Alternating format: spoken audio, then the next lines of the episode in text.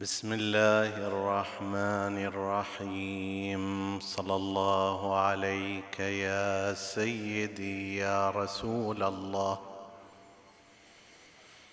صلى الله عليك وعلى ابن عمك امير المؤمنين وامام المتقين صلى الله عليك يا سيدي ويا مولاي يا أبا عبد الله الحسين. وعلى أهل بيتك الطاهرين ما خاب من تمسك بكم. وأمنا من لجأ إليكم. يا ليتنا كنا معكم. فنفوز فوزا عظيما. روي عن سيدنا ومولانا أبي جعفر الباقر.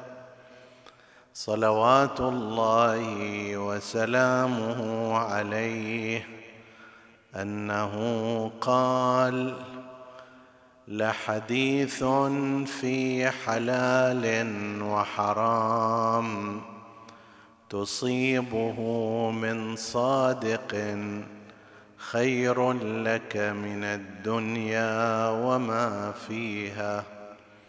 صدق سيدنا ومولانا أبو جعفر محمد بن علي الباقر صلوات الله وسلامه عليه. عطروا مجالسكم بذكر محمد وآل محمد.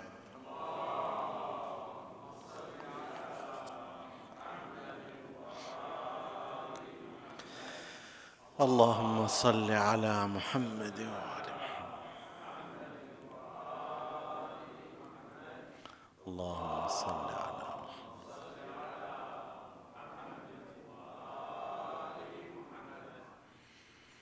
حديثنا بإذن الله تعالى يتناول عرضا ميسرا عن المصادر. الحديثية الشيعية الأربعة. الكافي ومن لا يحضره الفقيه والتهذيب والاستبصار. كنا قد تحدثنا في ليلة مضت عن موضوع التدوين للسنة في الدائرة الإمامية وقلنا إن ما يمتاز به ما تمتاز به مدرسة أهل البيت عليهم السلام أنها لا تعتبر السنة النبوية قد انقطعت بوفاة رسول الله صلى الله عليه وآله وإنما نظرا لوجود الأئمة من بعده وهم حملة علمه وخلفاؤه عليهم السلام فإن هذه السنة جارية على ألسنتهم وباقية في أحاديثهم. فتارة المعصوم ينسب الحديث إلى رسول الله من خلال ذكر آبائه الكرام.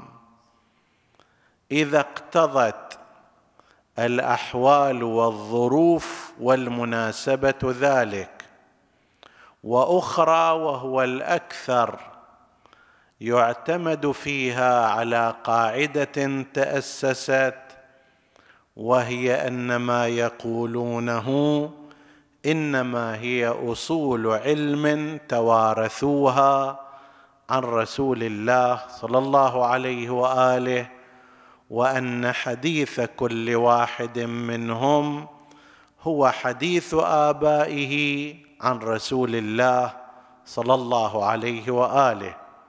وبهذه الطريقة حفظت سنة النبي في ألسنتهم ومن خلال أقوالهم.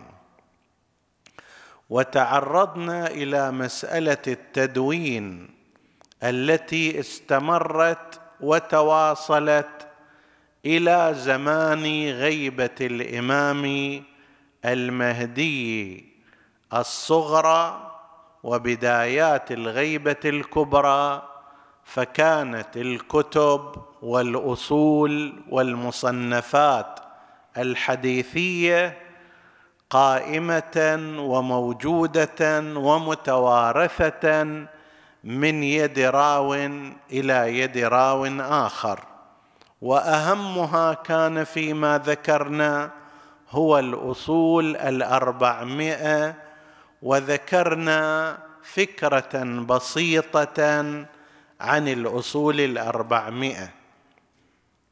هذه الأصول الأربعمائة وأكثر الأقوال في موضوع الأصل يعني الذي يرويه الراوي مباشرة عن الإمام مع أن هناك تعاريف أخرى وتوجيهات أخرى للفرق بين الأصل والكتاب إلا أن هذا هو المشهور. يعني عندما يقال أصل حريز السجستاني معنى ذلك ما استلمه هذا الرجل من الأحاديث مباشرة عن الإمام الصادق عليه السلام. وعندما يقال مثلا أصل الحسين ابن سعيد الأهوازي وكان له عدد كبير منها فإن معنى ذلك الأحاديث التي أخذها من الإمام الجواد عليه السلام مباشرة هو وأخوه الحسن الأهوازيان. وهكذا تجمعت هذه الكتب وهذه الأصول وهذه المصنفات هيأ الله سبحانه وتعالى لها من يعرف كيف يستفيد منها فكان أن جمعت في مصنفات ومصادر رئيسية هي التي ستكون الكتب الأربعة والمصادر الأصلية للطائفة ومنها الكافي ومن لا يحضره الفقيه والتهذيب والاستبصار. نحن نشير إلى هذه الكتب وما الذي جرى فيها وشيء عن مؤلفيها للاطلاع ولتكميل البحث في موضوع تدوين السنة في الدائرة الإمامية. أول هذه الكتب كتاب الكافي الكافي للشيخ محمد ابن يعقوب الكليني. كلين منطقة قريبة من الري معروفة الآن الري بشاه عبد العظيم يذهبون فيها الناس لزيارة السيد عبد العظيم الحسني والقبور التي حوله. كانت تعرف بالري وكانت في تلك الأزمنة من المدن الكبيرة والمهمه واللي يذكرها ويطمع فيها عمر بن سعد اترك ملك الري والري منيتي عندما ينسب إليها في اللغة العربية يقال الرازي. الكليني الرازي. لا يقال مثلا الريوي مثلا وإنما ينسب إليها بهذا النحو. ومن ذلك الطبيب المعروف أبو بكر الرازي. محمد بن يعقوب الكليني رضوان الله تعالى عليه وهو أهم المحدثين والمؤلفين وأثبتهم وأضبطهم وأحفظهم للروايات جمع مادة هذا الكتاب خلال عشرين سنة تنقل فيها بين الري وبين قم وبين بغداد. هناك حديث مفصل أن المدرستين الأساسيتين في الحديث الشيعي تنتهيان إلى قم وإلى الكوفة وانتقلت مدرسة الكوفة في وقت متأخر إلى بغداد إما عبر الكتب وإما عبر الرواة. فكان تركز العلم فيما يرتبط بالحديث في هاتين المنطقتين الكوفة ثم بغداد وقم الشيخ الكليني رحمه الله تنقل بين هذه المناطق الثلاث الري باعتبارها منطقته الأصلية قم باعتبارها تحتوي على ثراء علمي وحديثي كبير جدا من خلال الأشعريين القميين واللي نشروا العلم. كثير منهم كانوا رواة يحملون علم الكوفة جاءوا في قم ونقلوه. إذا تشوفوا كثير من الرواة ينتهي لقبهم إلى القمي.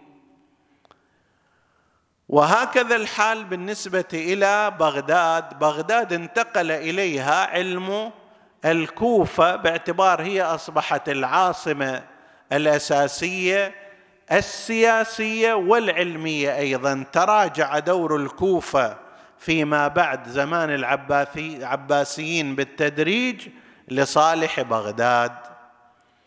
المهم هذا العالم الجليل بدأ بجمع هذا الكتاب وسماه الكافي. هناك كلمة ربما تنقل هنا وهناك وهي كلمة يخالفها المحققون من العلماء وهو أن الإمام المهدي قال في شأن كتاب الكافي أن الكافي كاف لشيعتنا. طبعا الكليني وفاته كانت في زمان الغيبة الصغرى للإمام المهدي عجل الله فرجه الشريف. يعني توفي سنة 329 هجرية على الرأي المعروف وبالتالي فترة حياته كانت في فترة غيبة الإمام الصغرى. وعاصر بالتالي لا أقل السفير الرابع والسفير الثالث لبرهة من الوقت. لكن الصحيح عند المحققين من العلماء أنه لم يتم عرض الكتاب على الإمام المهدي أو أنه قال إنه كاف لشيعتنا وإنما أحد العلماء رأى رواية فاشتبه في المقصود منها. الرواية في أحد أوجه وتأويلات الحروف المقطعة في سورة كاف. ها يا عين صاد. في ذلك المكان الإمام يقول الكاف يعني من كاف. ها يا عين صاد. الكاف هو الكافي لشيعتنا يعني الله سبحانه وتعالى. الهاء هو الهادي لشيعتنا. هذا الرمز من الرموز. أحد البطون أحد التأويلات. ويتحدث عن أن الله سبحانه وتعالى هو الكافي للمؤمنين وهو الهادي لهم. فهذا العالم ربما عندما رأى مثل هذه هذه الكلمة هو الكافي لشيعتنا اشتبه عليه الأمر فنقلها في بعض كتبه أن الإمام أيد كتاب الكافي وقال كذا وكذا والحال أنه ليس ذلك مرتبطا بكتاب الكافي للشيخ الكليني. هذا الكتاب فيه ميزات كثيرة جدا. من تلك الميزات اولا أنه ضخم الحجم وعدد أحاديثه عدد كبير جدا. قال بعضهم إنه يعادل ما وجد في الصحاح الستة لمصادر مدرسة الخلفاء مجموعا الكافي يعادلها لأن كتاب الكافي فيه ما يزيد عن 16 ألف حديث وتلك الكتب عندما تجمعها سنأتي إن شاء الله ذات ليلة أيضا نتحدث عن مصادر الحديث عند مدرسة الخلفاء. والنظر إليها. لما تجمع تلك المصادر أحاديث النبي فيها غير المكررة والتي عن رسول الله لأن في تلك المصادر أحيانا ينتهي الحديث عند أنس بن مالك. لا يقول مثلا قال رسول الله أو عند ابن عمر يقول كان ابن عمر يقول كذا وكذا. أو كان فلان من الصحابة يصلي بهذا النحو. أو كنا نقول خلف رسول الله مثلا آمين فيما ذكروا. فهذه أحاديث ليست منسوبة بشكل مباشر لرسول الله ولكن بناء على نظرية مدرسة الخلفاء قالوا ليس معقولا أن واحدا من الصحابة يقول شيئا من نفسه. لا بد أن يكون قد سمعه من رسول الله. حتى لو ما قال عن رسول الله أو حدثني رسول الله أو سمعت رسول الله. وهذا يأتي الحديث فيه إن شاء الله في وقته. فإذا تستثني هالروايات الموقوفة وغير المنسوبة مباشرة لرسول الله من جهة وتشيل المكررات منها وتجمع كل ما ورد في هذه المصادر لا تصل إلى كتاب إلى عدد أحاديث الشيخ الكليني في كتابه الكافي اللي تزيد عن 16 ألف. بعضهم قال 16122 أو 121 بعضهم قال أقل. سبب الاختلاف أيضا في عدد هذه الروايات لجهة لجهة فنية إن صح التعبير. مثلا إذا جاء حديث واحد بسندين نحسب واحد لو اثنين. يعني الآن مثلا واحد اجى من الخارج وقال أكو مطر خارج الطريق خارج المسجد. ثم جاء آخر نفس الكلام قال هناك مطر في الطريق. هذا الخبر نحسب اثنين لو واحد إذا ننظر إلى المضمون نحسب واحد. إذا ننظر إلى وسيلة النقل والناقل نحسب شنو؟ اثنين. ففي التعداد هذا يختلف. هذه الرواية مثلا لا تعاد الصلاة إلا من خمس. إذا نقلت بسند واحد تحسب واحدة رواية واحدة. لكن إذا نقلت بسندين أو بثلاثة أسانيد هل نلاحظ السند؟ فيصير أكثر من واحد. لو نلاحظ المضمون فيصير شيء واحد. لكن الإجمال أنه في نحو ستة ألف حديث تقريبا. هذه الأحاديث الكثيرة توزعت على ثلاثة أجزاء أساسية وعناوين أساسية. جاءت في باب العقائد. ويسمى بالأصول الأصول من الكافي أو أصول الكافي. أصول الكافي أو الأصول من الكافي يعني أبواب العقائد فيه.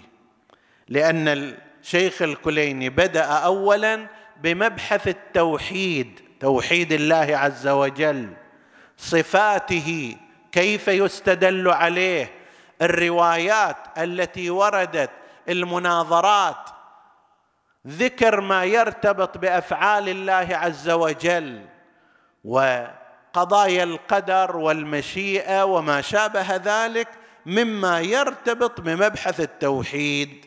هذا اولا. ثانيا ما يرتبط بالنبوة ولا سيما نبوة نبينا محمد.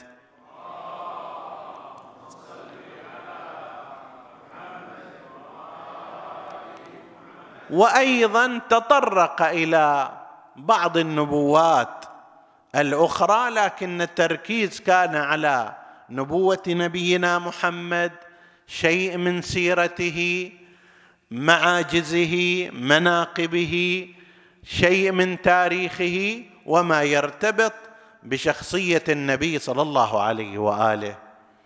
القسم الثالث أيضا من من كتاب الأصول يرتبط ويسمى بمباحث الحجة وهو يرتبط بقضية الإمامة باعتبار أن الأئمة هم حجج الله على الخلائق بعد النبي صلى الله عليه وآله وهو باب طويل ومفصل جدا ولا يوجد في أي كتاب مثل ما يوجد من الروايات والأحاديث في هذا الكتاب الكافي. كل من جاء بعد الكليني كان عيالا عليه وكان اخذا منه. فخدمته في هذا الجانب يعني موسوعة عقائدية مهمة حديثية مفصلة جدا فيما يرتبط بالأئمة وعلمهم والنص على إمامتهم وأحوالهم مع خلفائهم. وبالتالي سيرة الإمام عليه السلام هي موجودة هناك الأئمة المعصومون جميعا. وأيضا فيه ذكر للقرآن الكريم وباب خاص بالقرآن وما يرتبط به وباب باسم الإيمان والكفر هذه بشكل عام هذا الجزء يرتبط بموضوع العقائد. أول شيء التوحيد ثم النبوة ثم الإمامة ثم قضية القرآن الكريم وهي تشكل المنظومة العقدية للإنسان المؤمن. هذا نسميه قسم الأصول. أصول ليش؟ لأن العقائد بالقياس إلى الفقه أصل وفرع. الفقه نسميه فروع فروع فقهية. لكن العقائد هي الأصول وهي الأهم. فإن الإنسان إذا كان خاطئا في معرفة ربه سبحانه وتعالى ماذا ينفعه أن يصلي صلاة مضبوطة في مسألة فقهية والحال أن مسالته العقائدية في معرفة الله غير صحيحة؟ وهكذا بالنسبة إلى رسول الله وفي اعتقادنا الإمامية بالنسبة إلى المعصومين عليهم السلام. القسم الآخر هو ما ذكرنا الفروع وهو كتاب الفقه من باب الطهارة إلى أبواب الديات يعتمد على ذلك علماء الطائفه في الاستدلال والاستنباط نظرا لأنهم يصفون الكلينيه صاحب الكافي بأنه أضبط المحدثين وأثبت المحدثين. بالنسبة إلى الحرف إلى قيمة كبيرة. وخصوصا أنه ركز جهده في هذا الكتاب. بينما مثلا باقي العلماء وسنأتي على ذكرهم توزعت جهودهم على كتب متعددة. ومن الطبيعي أن الإنسان إذا ركز جهده في باب واحد وكتاب واحد سيكون أكثر تركيزا ودقة مما لو كان جهده موزع على عشرات الكتب.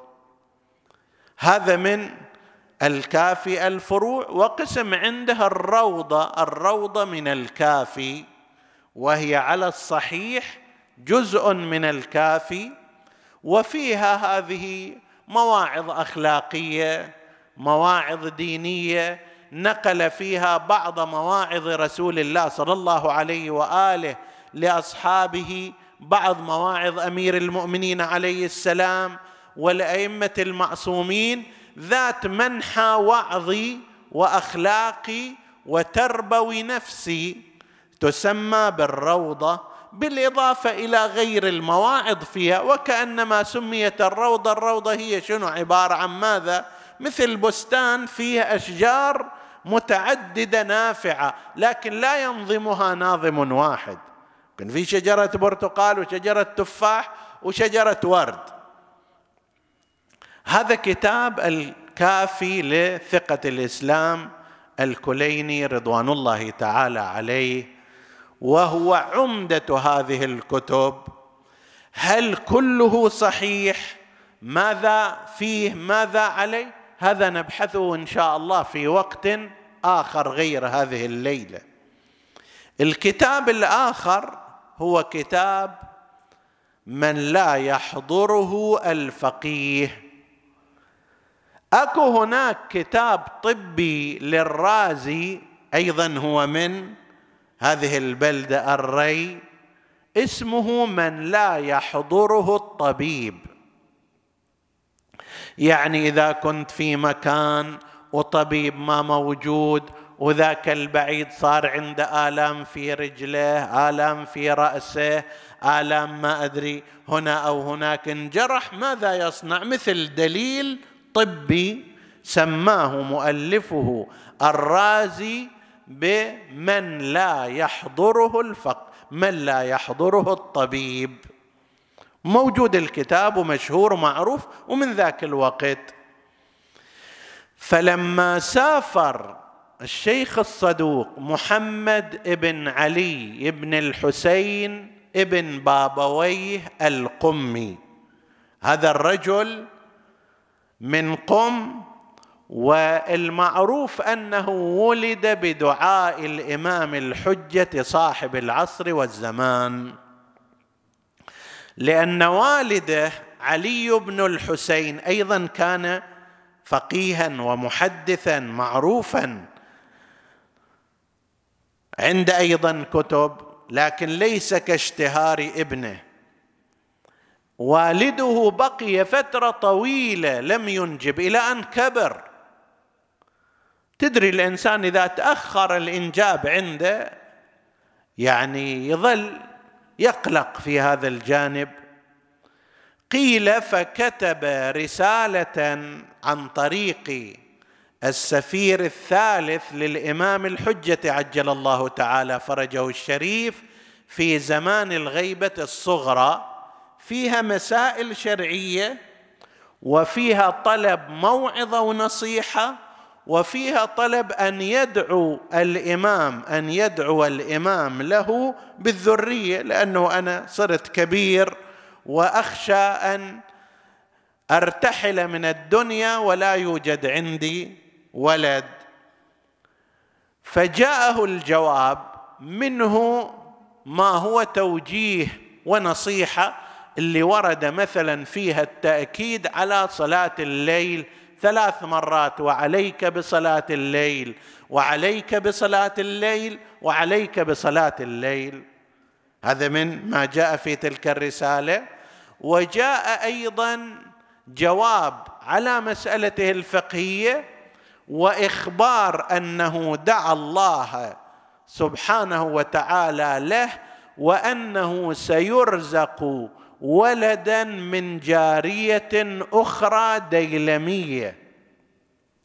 يعني زوجتك هذه ما راح ترزق منها شيء لكن راح يصير عندك جارية أخرى وتلك هي التي سترزق منها الولد. ذاك الوقت لا عنده جارية ولا ديلمية ولا كذا. مرت الأيام وتحقق هذا الأمر وانجبت هذه الجارية الديلمية الأخرى له مولودا كان هو هذا محمد ابن علي بن بابويه القمي وكان بعض اساتذه عندما يرى شغفه بالعلم وحفظه للحديث يقول لا غرابة في ذلك فإنك قد ولدت ببركة قائم آل محمد.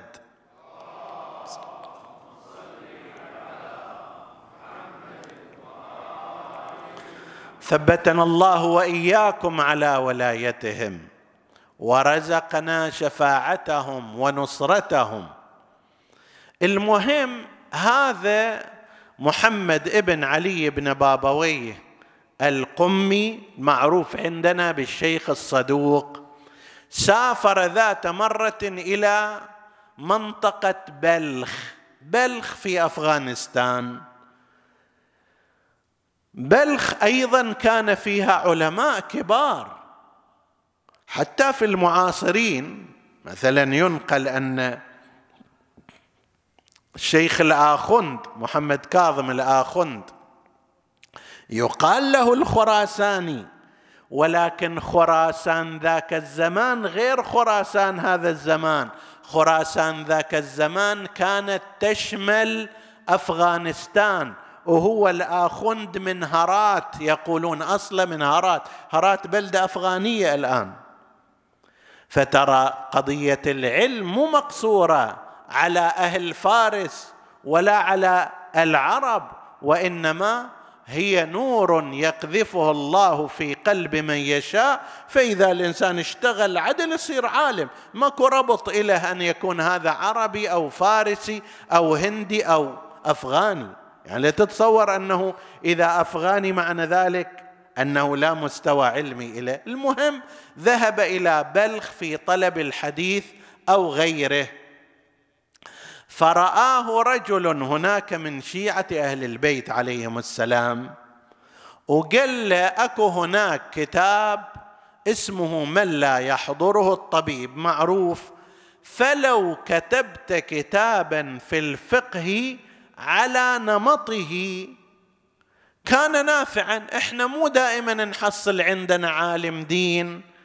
ومرجع ونقدر نستفتيه. لا أقل هذا الكتاب إذا كان موجود نستنسخه مثل رسالة عملية أو غير ذلك. فإذا اعترضنا شيء شرعي رجعنا إليه. الفقيه ما لنا بايدنا نشيله ونحطه حسب التعبير بهذا الكتاب. فلو كتبت كتابا مثل كتاب من لا يحضره الطبيب فاستحسن الصدوق الفكرة وعمل كتابا بهذا النحو. خل افتح قوس لا نمشي عن هذا. هذا يبين لك أن الاقتراح الجيد والحالة الإيجابية للإنسان إلها أثر كبير. يعني إحنا الآن في سنة 1442 هجرية المؤلف مؤلف الكتاب في سنة 381 هجرية توفي الاقتراح يمكن مثلا في سنة 350 هجرية لا نعلم. ولكن هل اقتراح من ذاك الرجل اللي هو رجل عادي مثلي ومثلك؟ طيب ولكن كان حالة إيجابية. اكو بعض الناس بس شغلهم التبرم بس شغلهم التسخط. ليش هالشكل؟ ليش مو هالشكل؟ ليش ما عندنا كذا؟ ليش عند غيرنا كذا؟ قدم اقتراح مناسب. إذا عندك قدرة ادعم ذلك الاقتراح شجع غيرك. هذا ينتج شيئا. عند قسم من الناس الحمد لله السامعون ليسوا كذلك هو دائم التسخط والانتقاد. في الانتقاد تعال يعبي لك صفحات في الاقتراح في الإيجابية قد لا تجد عنده كلاما. هذا الرجل اقترح على الشيخ الصدوق هذا المعنى فكتب الشيخ الصدوق هذا الكتاب لا شك ولا ريب أن ذلك الذي أسس الفكرة. والذي قد اقترح على شيخ الصدوق هذا الأمر إلى اليوم يحصل على ثواب إرشاده واقتراحه وفكرته وتحريضه للشيخ الصدوق على هذا المعنى. والشيخ الصدوق هو أيضا باعتبار القائم على هذا الأمر أيضا له الثواب الأكبر. فكتب كتابا فقط في الفقه. لأنه المطلوب هو هذا وهذا فرق ما بين من لا يحضره الفقيه والكافي. الكافي كما قلنا الفقه جزء منه وهناك جزءان آخران. أما هذا فكله فقه من أوله إلى آخره كتب فيه في الفقيه حوالي خمسة آلاف وتسعمية وعشرين حديثا واعتبرها هو شيخ الصدوق حجة ما بينه وبين ربه. يعني يقول لك أنا هذا اللي أعتقد أنه سليم وصحيح وأنا أطبقه بروحي. طيب؟ الإنسان طبيعي إذا هو راح يطبقه راح يحتاط أكبر وأكثر. بين قوسين سنأتي فيما بعد أن هذه الأحاديث تارة يكون حديث ونص وتارة يكون استنباط واستنتاج واجتهاد وإفتاء. الإفتاء والاستنباط والاجتهاد ما علينا من كلام العلماء السابقين علينا من كلام من نقلده في هذه الأيام. طيب لذلك يمكن واحد يقول كيف في كتاب الشيخ الصدوق هالرواية اللي فيها كذا وكذا وهي تخالف ما عليه مثلا الطائفه هذا كرأي عنده. أنا أجي أشوف مرجع تقليد الذي أقلده هذا الزمان هل يفتي بنفس الفتوى؟ أتبعه. لا يفتي بنفس الفتوى. ما علي من ذلك؟ الحديث الذي أورده الشيخ الصدوق في كتابه. فهذا الكتاب الآخر الشيخ الصدوق والكتاب الثالث والرابع هما معا للشيخ محمد بن الحسن الطوسي المعروف بشيخ الطائفة الطوسي. اللطيف أن هؤلاء جميعا يبدأ اسمهم بمحمد.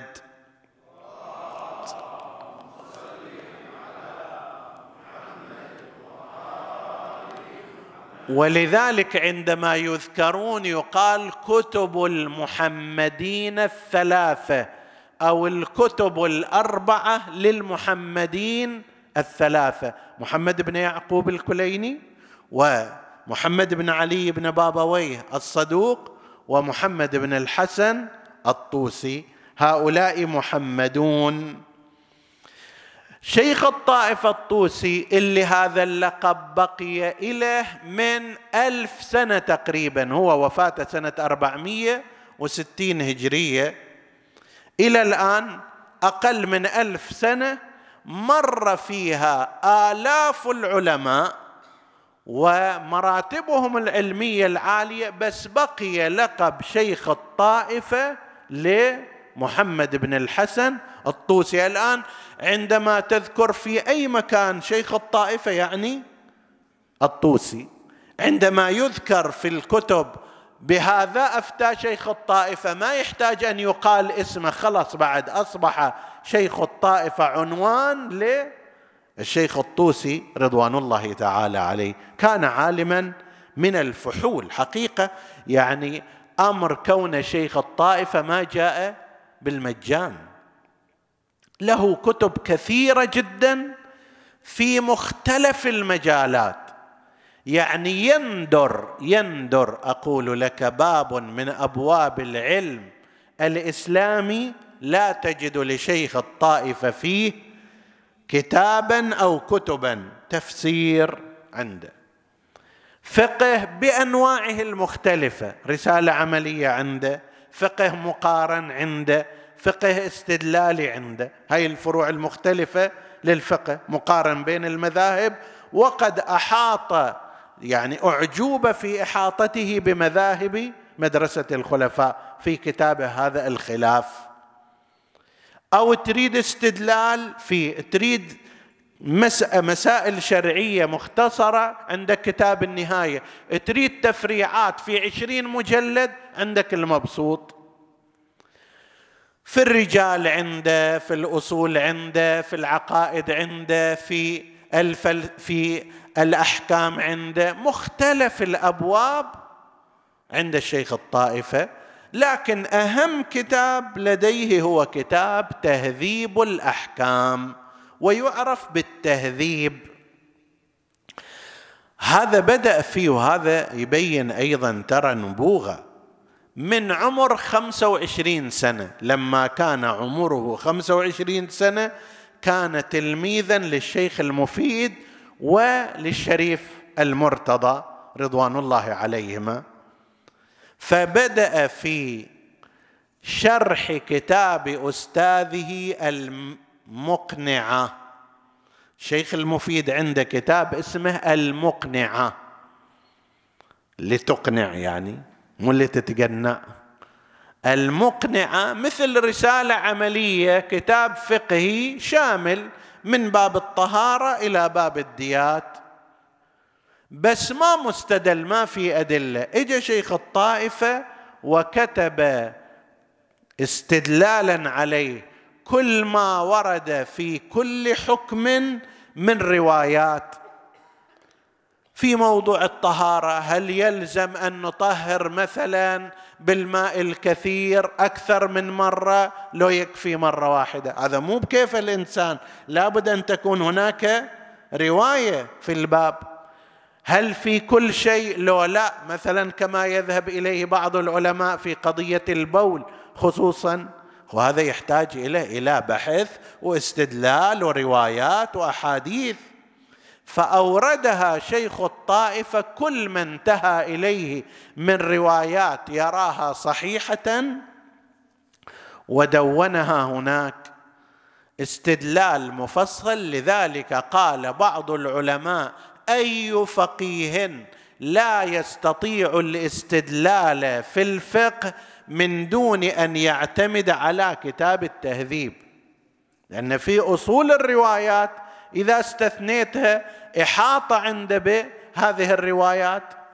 فإذا استثنيت هذا الكتاب ربما يكون رواية فيها حكم موجودة في هذا الكتاب وأنت لم تطلع عليها. كيف تفتي وأنت لم تطلع على كل الروايات؟ فألف هذا الكتاب واستمر فيه صارت له أيضا قضية معروفة هو كان من الجلالة وعظمة الشأن أنه في زمانه زمان البويهيين بل حتى بعدهم كان له كرسي الكلام أعطاه الخليفة العباسي. خلاف العباسية في زمان البويهيين وفي زمان السلاجقة كانت شيء رمزي ما كانت شيء حقيقي. مثل ملكة بريطانيا. يعني الحكام والمتنفذون وكذا هو الحاكم الفعلي البويهي مثلا أو بعدين السلجوقي. لكن في خطبة الجمعة لازم يدعو لأمير المؤمنين.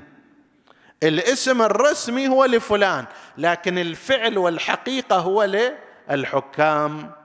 في زمان البويهيين كان طبعا قبل الشيخ المفيد والشريف المرتضى كان لهم القدح المعلى. والبويهيون ذكرنا في غير مكان كان عندهم حالة انفتاح. فتركوا الحالة الإسلامية منفتحة إلى درجة أن قاضي القضاة في زمانهم أحد القضاة الكبار في زمانهم كان غير شيعيا مع أنهم شيعة لكن المفتي الأعظم لم يكن شيعيا. فكان عندهم هذه الحالة ازدهرت سوق العلم في بغداد لأن العلم يزدهر بهذه الطريقة. أما إذا خليت شخص واحد ومنهج واحد ومذهب واحد ومنعت ما سواه قلصت دائرة العلم.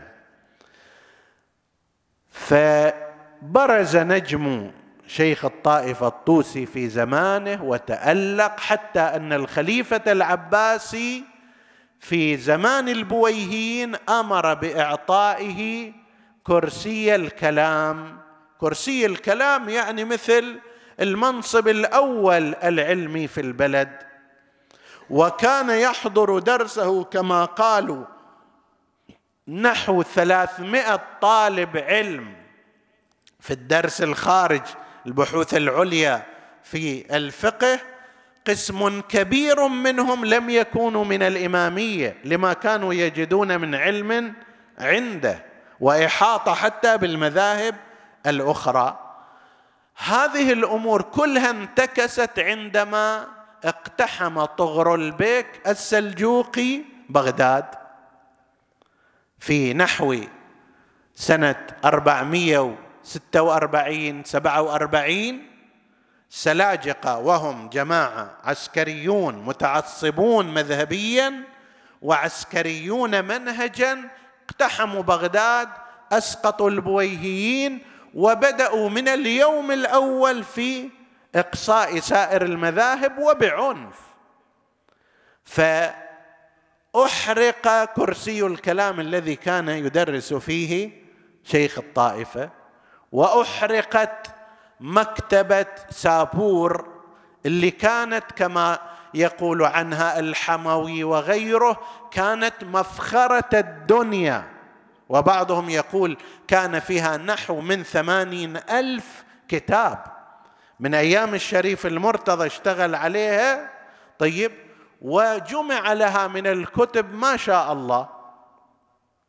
فأحرقت هذه المكتبة وهوجم بيت شيخ الطائفة الطوسي وأراد بعض الغوغاء والمتعصبين قتل شيخ الطائفة فانسحب إلى الكوفة إلى النجف الأشرف وهناك بجوار أمير المؤمنين عليه السلام بدأ في التدريس وبدات الحوزة العلمية بشكلها الحقيقي في النجف الأشرف مع مجيء شيخ الطائفه الطوسي. ما بقي في النجف إلا 12 سنة يعني من حدود سنة 448 إلى 460 هجرية وتوفي شيخ الطائفه في النجف الأشرف لكن خلف مثل هذا الأثر الخالد تهذيب الأحكام. وفي كتاب التهذيب يوجد نحو من 13590 حديثا في الفقه. طبعا لما يكون الفقيه عنده هذه الثروة العظيمة ذكرنا هذا في ليلة مضت شتان بين شخص عنده مثلا 3000 حديث كل حصيلته عن النبي 3000 حديث 4000 حديث منها في الفقه ومنها في غير الفقه. هذا مساحة الحركة عنده مساحة ضيقة في السنة. لذلك يروح يستعير مناهج القياس والاستحسان والاجتهادات الشخصية و والى آخره. أما إذا واحد عنده 13 ألف حديث 14 ألف حديث مساحة الحركة عنده في إطار السنة والحديث والنصوص مساحة واسعة جدا. هذا مما جمعه شيخ الطائفة رضوان الله تعالى عليه. بعدين ألف كتاب الاستبصار. كتاب الاستبصار فيه واضح أنه بعض الروايات ظاهرها متعارض. هالروايه تقول شيء؟ تلك الرواية تقول شيء آخر. كيف نجمع بينهما؟ نحن نعتقد أن أئمة الهدى عليهم السلام لا يمكن أن يكون أن يقولوا شيئا متعارضا ومتهافتا. فإذا فرضنا أنه الرواية مو صحيحة خلاص انتهى الموضوع. وإذا فرضنا أن الرواية صحيحة بحسب الموازين كيف نجمع بين هاتين الروايتين؟ هذا يسمونه في دروس الحوزوية بعلاج التعارض بين الأحاديث. وهو مبحث مهم جدا إلى اليوم العلماء يدرسونه ويدرسون فيه. شيخ الطائفه ألف هذا الكتاب يقول مثلا إذا تعارض الحديث الفلاني مع الحديث الفلاني فالوجه أن نحملها الأول على كذا والثاني على كذا يفك التعارض بينهما. ويحتاج أيضا إلى شاهد على ذلك. من وين تقول هذا الحكي؟ من وين تجمع بهذه الطريقة؟ يحتاج أن أن يأتي بدليل. فهذان كتابان ألفهما الشيخ الطوسي رضوان الله تعالى عليه وبهما يكتمل عقد الكتب الأربعة. الكافي للكليني من لا يحضره الفقيه للصدوق والتهذيب والإستبصار لشيخ الطائفة الطوسي رضوان الله تعالى عليه. تدري قيمة هذا العمل شنو؟ قيمته هو ما ذكرناه أول الحديث.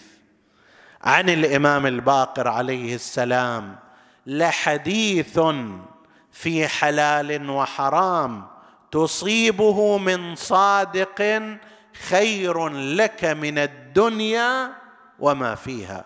هي قيمة الحديث الصادق الذي يعلمك أحكام الدين. مثال على ذلك أنه أنا مثلا لو ما عرفت هذا الحديث وما قلدت من يعرف هذا الحديث وعملت على هوى نفسي أو حسب ما أدى إليه نظري وتبين أن الأمر الفلاني حرام وأنا كنت أمارس ذلك الحرام. آكل هذا الشيء المحرم. ما رحت سألت المختص في الحديث والمجتهد الفقيه فيه وعملت على هوى نفسي. أجي يوم القيامة أسأل لماذا مثلا أكلت الشيء الفلاني وهو حرام؟ أقول له أنا ما أدري لا أعلم. يقبلون هذا الكلام مني؟ لا. الرواية تقول فيقال له هل لا تعلمت؟ حتى تعلم. الله أعطى لك عين طالع فيها وأذن تسمع به وعقل يوجهك إلى أنه الإنسان غير المتخصص لازم يروح يسأل المتخصص غير العالم يسأل العالم. إيش معنى أنت هذا العقل؟ وهذه الذاكرة وهذا الحفظ ما خليت لاعب إلا عرفت اسمه إلى سابع جد. وما خليت حدث سياسي إلا عرفته قدامه وراه تحليلات. وما خليت موضوع اجتماعي إلا وتفهمته. لما وصلت على الموضوع الشرعي اللي هو أهم بالنسبة لك كيف لم تعلمه؟ ما كنت مسؤول انت ان تروح تعرف الحدث السياسي يوما بيوم وساعة بساعة بحيث لو ما عرفت ما حد يحاسبك يوم القيامة. ليش ما عرفت هذا الحدث السياسي؟ لكن تسأل لماذا لم تعرف أحكام دينك.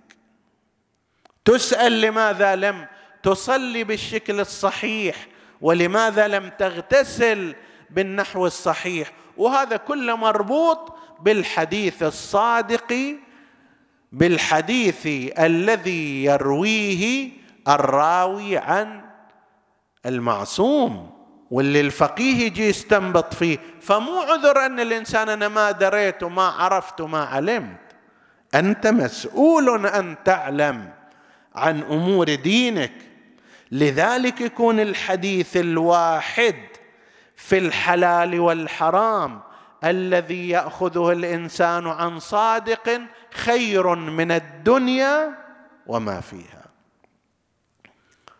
بهذه الأعمال التي قاموا بها رضوان الله تعالى عليهم حفظوا الوحي الإلهي في تفاصيله السنة النبوية في تفاصيلها السنة المعصومية في تفاصيلها وأوصلوها إلينا. وإلا لو لم يكن هذا الأمر قد فعلوه ربما الآن كيف نتحدث عن الأصول الأربعمائة تحدثنا ليلة مضت. وين الأصول الأربعمائة ما موجودة. ليش؟ لأنه لم يتوفر لها من يحفظها إلى يومنا هذا بتمامها وكمالها. لولا أن هؤلاء العلماء نقلوها في كتبهم هذه. لضاعت أحاديث آل محمد صلوات الله وسلامه عليه.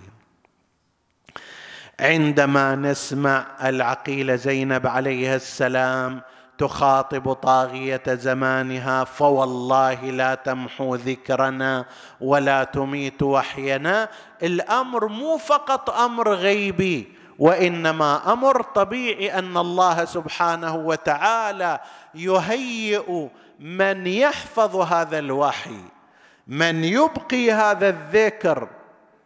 يقول الإمام لو الإمام الصادق لولا زرارة ونظراؤه لظننت أن أحاديث أبي قد ضاعت.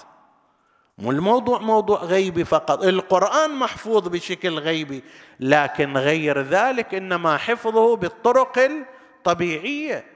الطرق الطبيعيه هي جهود هؤلاء التي تقدر.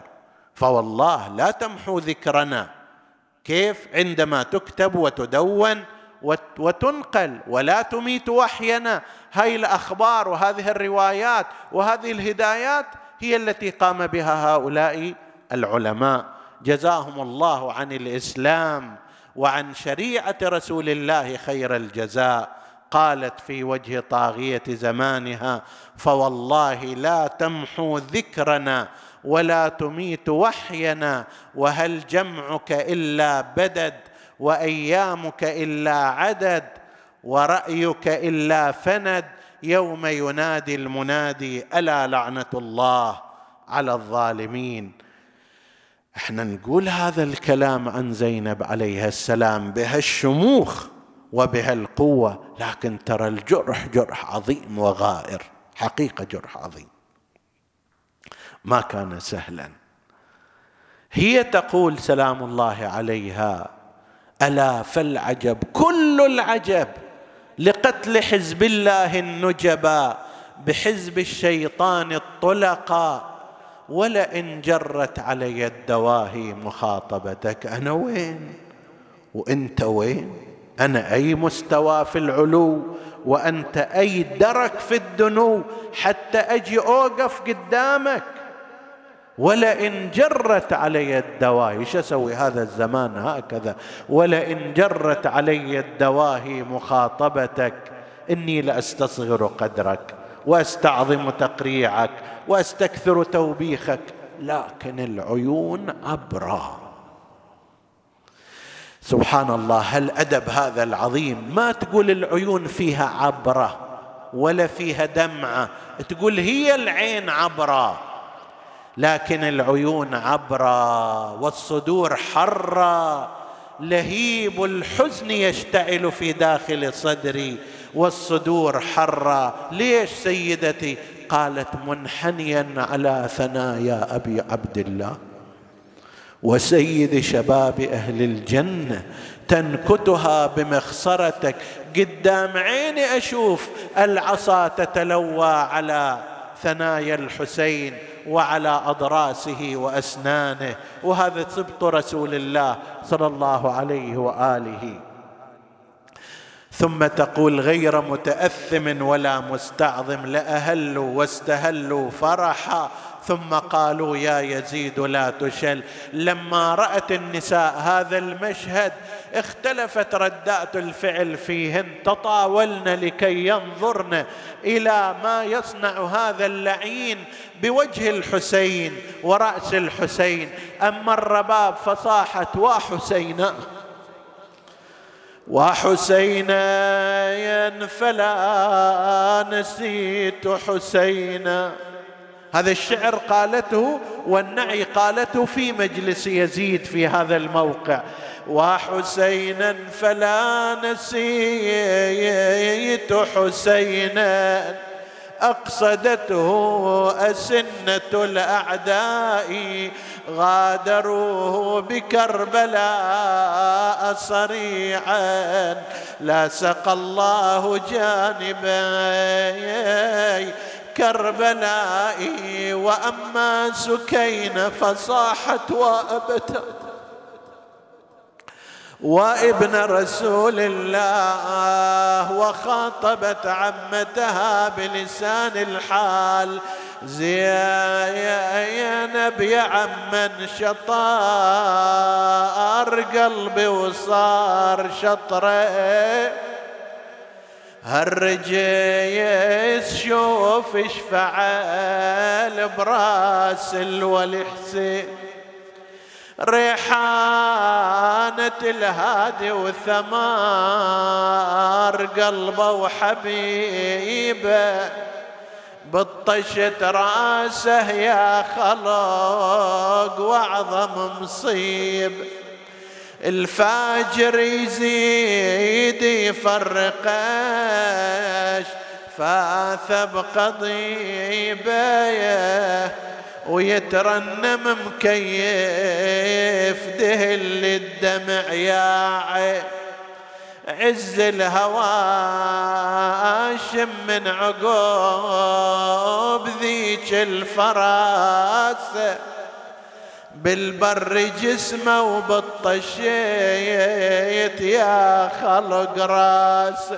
شوفي يا عم ابن الخنا كسار كسار ضراسه شامات كلها ما بقيت فيها مسلمين